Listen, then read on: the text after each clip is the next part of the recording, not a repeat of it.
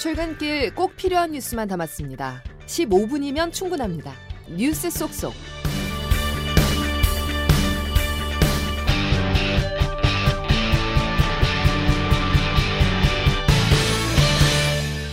여러분 안녕하십니까? 1월 3일 수요일 아침 CBS 아침 뉴스 김은영입니다.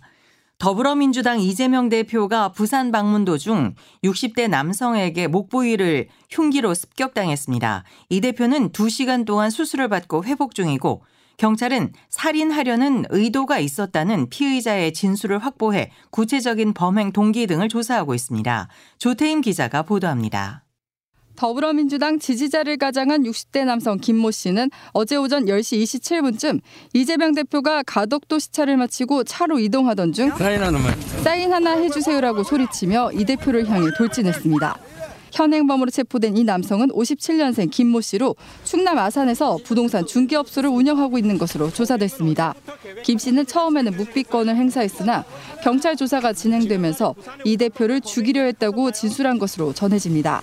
김 씨가 지난달 13일에 열린 부산 지역 전세 사기 피해자 간담회 외에 여러 차례 이 대표가 참여한 행사에 모습을 보였다는 정황들이 나오고 있습니다. 경찰은 계획 범죄에 무게를 두고 수사하고 있습니다. 경찰은 68명으로 구성된 특별수사본부를 차리고 부산경찰청 손재한 수사부장을 이 사건 수사본부장으로 임명하는 등 엄정 수사 방침을 밝혔습니다.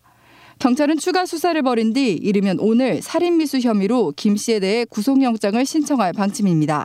검찰도 정당 대표에 대한 테러라는 사안의 중대성을 고려해 부산지검에 특별수사팀을 꾸렸습니다. CBS 뉴스 조태임입니다. 이재명 대표는 의식이 있는 상태에서 부산대병원으로 이송돼 응급치료를 받고 헬기로 서울대병원으로 옮겨졌습니다. 내경 정맥이 손상된 것으로 확인돼 2시간가량 혈관 재건술 등 수술을 받고 중환자실에 있는데요. 당분간 당무 수행은 어려울 것으로 보입니다. 보도에 허지원 기자입니다. 민주당 이재명 대표는 어제 오후 서울 종로구 서울대병원에서 2시간 동안 큰 수술을 마치고 현재 회복 중입니다. 민주당은 이 대표 수술 후 브리핑에서 내경정맥 손상이 확인됐고 혈관 재건 수를 무사히 마쳤다고 밝혔습니다. 민주당 최고위원들은 병원에서 긴급 최고위 회의를 열고 이 대표를 향한 정치적 테러를 강력히 규탄하면서 생명이 위험할 수 있는 엄중한 상황이었다고 목소리를 높였습니다. 정청래 수석 최고위원입니다. 부산대 의료진에 따르면 경동맥이 아니라 경정맥이라 천만 다행입니다. 야만적인 테러와 어떠한 위협에도 굴하지 않고 국민과 함께 흔들림 없이 나아가겠습니다. 현재 중환자실에 입원 중인 이 대표는 오늘 대통령 주재 신년 인사회에 참석하지 못하고 당분간 당무 수행도 어려울 것으로 보입니다. 민주당은 각 지역위원회에 공문을 보내 예비 후보자들의 선거 활동이 차분하고 절제된 상황에서 진행될 수 있도록 협조해달라고 당부했습니다. CBS 뉴스 허지원입니다.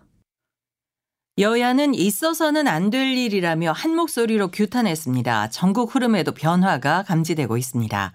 이어서 정석호 기자의 보도입니다. 이재명 대표가 어제 부산에서 흉기 습격을 당하자 여야는 정치적 발언을 자제하면서도 앞으로 전국에 미칠 영향을 예의주시하는 분위기입니다. 민주당 권칠승 수석 대변인입니다. 명백한 민주주의 파괴 행위입니다. 어떠한 추측도 자제해 주시기를 부탁드립니다. 우선 본격적인 선거 준비에 시동을 건 국민의힘과 비교할 때 이 대표의 전투력이 떨어진 건 악재입니다. 하지만 이 대표가 병상에 눕게 되면서 자신의 사법 리스크를 잠시 회피할 가능성이 생겼다는 분석이 나옵니다. 총선 구도를 결정할 신당 창당 움직임도 당분간 중단된 모양새입니다. 이낙연 전 대표는 그동안 이재명 대표를 비판하며 신당 창당의 명분을 강조해왔는데 이 대표가 쓰러지면서 신당 창당 계획에 차질을 빚게 됐습니다. 이번 주 탈당 기자회견을 예견한 당내 비명계 모임 원칙과 상식도 이 대표의 부상 이후 일정을 취소했습니다. 여야의 정치 일정도 상당 부분 조정되거나 차질을 빚게 될 것으로 보입니다. 특히 김건희 특검의 경우 윤석열 대통령이 지금 상황에서 곧바로 거부권을 행사할 수 있을지 불투명해졌다는 목소리가 나옵니다. 갑작스런 이 대표의 피습 사태에 총선 전국에 어떤 영향을 미칠지 향후 추이를 쉽게 예측하기 어렵게 됐습니다. CBS 뉴스 정석구입니다. 윤석열 대통령이 주식시장 활성화와 투자자를 보호하겠다며 내년부터 시행될 예정이던 금융투자소득세를 폐지하겠다고 밝혔습니다. 이준규 기자가 보도합니다. 윤석열 대통령은 한국거래소에서 열린 올해 증권 파생상품 시장 개장식에서 금투세 폐지 의사를 밝혔습니다. 한국의 산업 발전에 비해 금융시장이 Korea discount라고 불리며 성장이 더딘 것은 주식시장이 저평가돼 있기 때문이라며 규제를 과감하게 혁파해야 한다고 강조했습니다. 구태의연한 부자 감세 논란을 넘어 국민과 투자자, 우리 증시의 장기적인 상생을 위해 내년 도입 예정이었던 금융 투자 소득세 폐지도 추진하겠습니다. 금투세는 연간 5천만 원이 넘는 투자 수익을 거둘 경우 수익의 20%를 세금으로 부과하는 제도입니다. 전체 투자자의 1% 수준인 슈퍼개미 자산가 15만 명이 과세 대상이어서 주식 양도세 대주주 요건 완화에 이어 또 하나의 부자 감세가 이루어지는 것 아니냐는 우려가 제기되고 있습니다. 특히 여야가 시행 여부와 시행 시기를 합의로 결정했음에도 일방적으로 폐지 카드를 꺼내들었다는 점에서 총선용 정책이 아니냐는 비판도 나옵니다. 다만 정부는 재건축 재개발 요건 완화 때처럼 사전에 조율되지 않은 깜짝 발표가 아니냐는 지적에 대해서는 대통령실과 협의된 내용이라며 진화에 나섰습니다. 기획재정부 김병환 제1차관은 대선 공약과 현 정부 국정과제에서 밝힌 대로 주식 양도세 폐지가 기본 입장이라고 말했습니다. CBS 뉴스 이준규입니다. 문재인 정부 시절 부동산 관련 통계 등을 조작했다는 의혹과 관련해 검찰이 윤성원 전 국토교통부 1차관 등에 대한 구속영장을 청구했습니다. 앞서 감사원은 청와대와 국토부가 한국부동산원의 통계 수치를 조작하게 했다며 전임 정부 정책실장 4명 등을 포함해 22명을 수사 의뢰했습니다. 빚 부담을 이기지 못한 태영건설이 기업 구조 개선을 신청했지만 이 워크아웃 성사의 전제 조건인 자체 정상화 노력 자체가 부족하다는 논란에 휩싸였습니다. 태영건설은 오늘 채권자들에게 워크아웃 개시를 설득할 예정인데 고강도 자구책이 나오지 않는 이상 결과를 예측하기 어렵다는 관측이 적지 않습니다. 박성환 기자가 보도합니다. 태영건설은 지난달 28일 철저한 자체 정상화 노력을 전제로 워크아웃을 신청했습니다.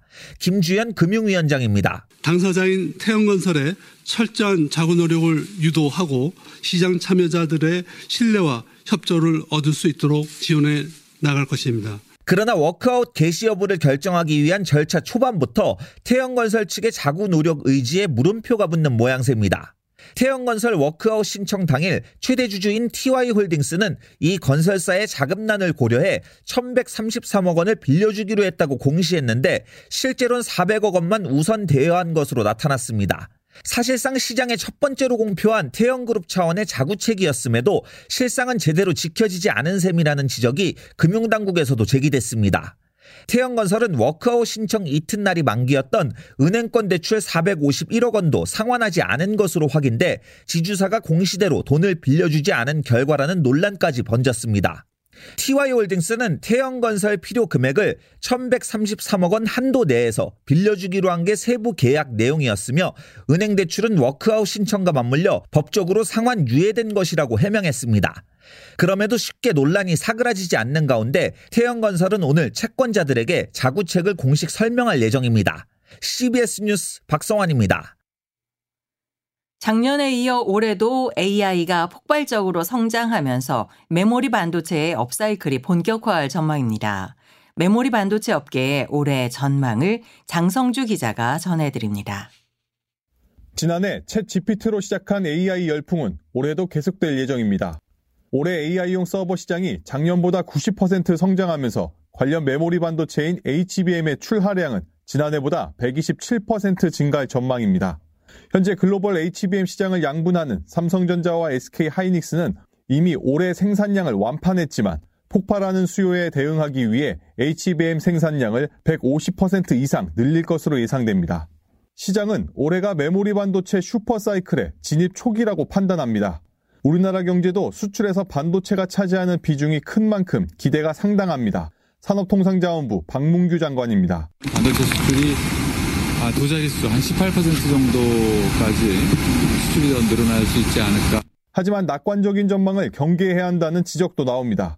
반도체 업황이 살아난 출발점은 기업별로 생산량을 20에서 30%씩 줄인 감산입니다. 수요를 따라가기 위해 업계가 생산량을 다시 경쟁적으로 늘린다면 업황 회복에 찬물을 뿌리게 될 것이란 분석입니다. CBS 뉴스 장성주입니다. 일본 도쿄 하네다 공항 활주로에서 항공기 두 대가 충돌해 큰 불이 났습니다. 대형 여객기에 400명 가까운 승객과 승무원 모두 탈출에 성공했지만 충돌한 해상보안청 항공기에 타고 있던 5명은 사망했습니다. 양승진 기자가 전해드립니다. 어제 오후 5시 50분쯤 일본 도쿄 하네다 공항의 활주로에 착륙하던 일본 항공 여객기에서 화재가 발생했습니다. 홋카이도를 출발해 하네다 공항에 착륙한 이 여객기가 활주로에 있던 해상보안청 항공기와 충돌하면서부터입니다. 불은 순식간에 기체 전체로 번졌고 황급히 출동한 소방대원들이 긴급 진화 작업을 벌이는 가운데 승객들은 필사적으로 탈출에 나섰습니다. 당시 일본 항공 여객기에는 승객 367명과 승무원 12명, 모두 379명이 타고 있었는데 모두 무사히 탈출했습니다. 다만 해상보안청 항공기에 타고 있던 기장과 승무원 6명 중 승무원 5명이 사망했습니다. 기장은 중상을 입은 것으로 전해졌습니다. 해상보안청 항공기는 강진 피해를 입은 이가타 공군 기지로 구조 물자를 수송 중이었던 것으로 파악됐습니다. 이번 충돌 화재 사고로 하네다 공항은 활주로 전체를 폐쇄했고 항공편 다수가 결항됐습니다. CBS 뉴스 양승길입니다. 이스라엘군이 현지 시간으로 2일 레바논 수도 외곽에 있는 하마스 시설을 드론으로 공격해 하마스 정치국 2인자가 사망했습니다. 이번 전쟁이 친이란 성향의 중동 주변국으로 확대될 우려가 나오는 가운데 이란은 저항에 불이 붙을 것이라고 경고했습니다. 러시아가 현지 시간으로 2일 우크라이나 수도 키이우 등의 미사일과 무인기 수십 대를 동원해 공습을 가해 최소 5명이 숨지는 등 약 100명의 사상자가 발생했습니다. 우크라이나도 같은 날 러시아 서부 벨고로드 지역에 보복 공습을 퍼부어 한 명이 사망하고 5명이 다쳤습니다. 축구 대표팀이 어제 출정식과 함께 64년 만에 아시아 정상 탈환을 위한 장도에 올랐습니다. 아랍에미리트에서 적응 훈련 및 평가전을 마치고 10일 결전지 카타르로 들어갈 예정입니다. 김동욱 기자의 보도입니다. 아시아의 맹주 한국 축구. 하지만 이상하게도 아시안컵과 인연이 없었습니다. 1960년 우승 이후 단 한 번도 아시아 정상에 서지 못했습니다. 클린스만 감독이 이끄는 축구 대표팀이 64년 만의 아시안컵 우승을 향한 여정을 시작했습니다. 클린스만 감독은 어제 열린 출정식에서 6주 후에 좋은 성적으로 다시 뵙길 바란다면서 우승을 자신했습니다. 선수들의 각오도 다부졌습니다. 이재성 선수입니다. 어, 64년간 이어져온 도전이라고 생각합니다. 이번에는 기필꼭 저희가 카타르에 가서 우승컵을 꼭 들고 다시 한국으로 오겠습니다. 프리미어리그 득점 랭킹 3위 손흥민과 6위 황희찬, 그리고 이강인과 김민재 등이 버틴 클린스만호의 전력은 역대 최고라는 평가입니다. 대표팀은 어젯밤 아랍에미리트로 출국했습니다. 중동 현지 적응 훈련과 함께 6일에는 이라크와 최종 모의고사도 치릅니다. 이후 10일 카타르에 입성하는 일정입니다. 대표팀은 15일 바레인과 첫 경기를 시작으로 요르단, 말레이시아와 차례로 조별리그에서 만납니다. CBS 뉴스 김동욱입니다. 주요 은행 가계 대출이 지난 한 달 새 2조 원 넘게 늘어 8개월 연속 증가했습니다. 5대 은행의 지난해 12월 말 가계 대출 잔액은 692조 4,094억 원으로 11월보다 2조 238억 원이 증가했습니다. 올해 기초연금과 국민연금 등 각종 공적연금의 수령액이 지난해보다 3.6% 오릅니다. 이는 지난해 물가 상승률을 반영한 데 따른 것으로 기초연금액은 32만 3천 원에서 33만 4,628원으로 인상됩니다. 저출생의 영향으로 서울 초등학교 취약 대상자가 매년 줄어들더니 올해는 처음으로 5만 명대로 떨어져 작년보다 10% 급감했습니다.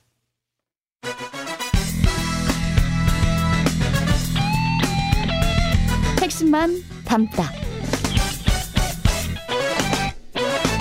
Save your time. 이어서 날씨를 김수진 기상 전문 리포터가 전해드립니다.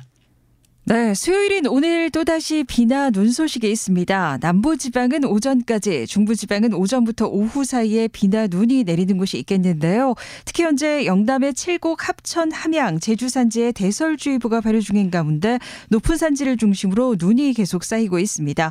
오늘 중에 제주 산지에는 5에서 10cm 안팎의 다소 많은 눈이 더 내리겠고, 호남 동부와 경남 서부 내륙에 최대 5cm, 강원 내륙 산지, 경남 내륙, 경북 남부에 최대 3, 그밖에 경기 내륙과 충북 북부, 경남 남해안에 1cm 안팎의 눈이 조금 더 내리는 곳이 있겠습니다.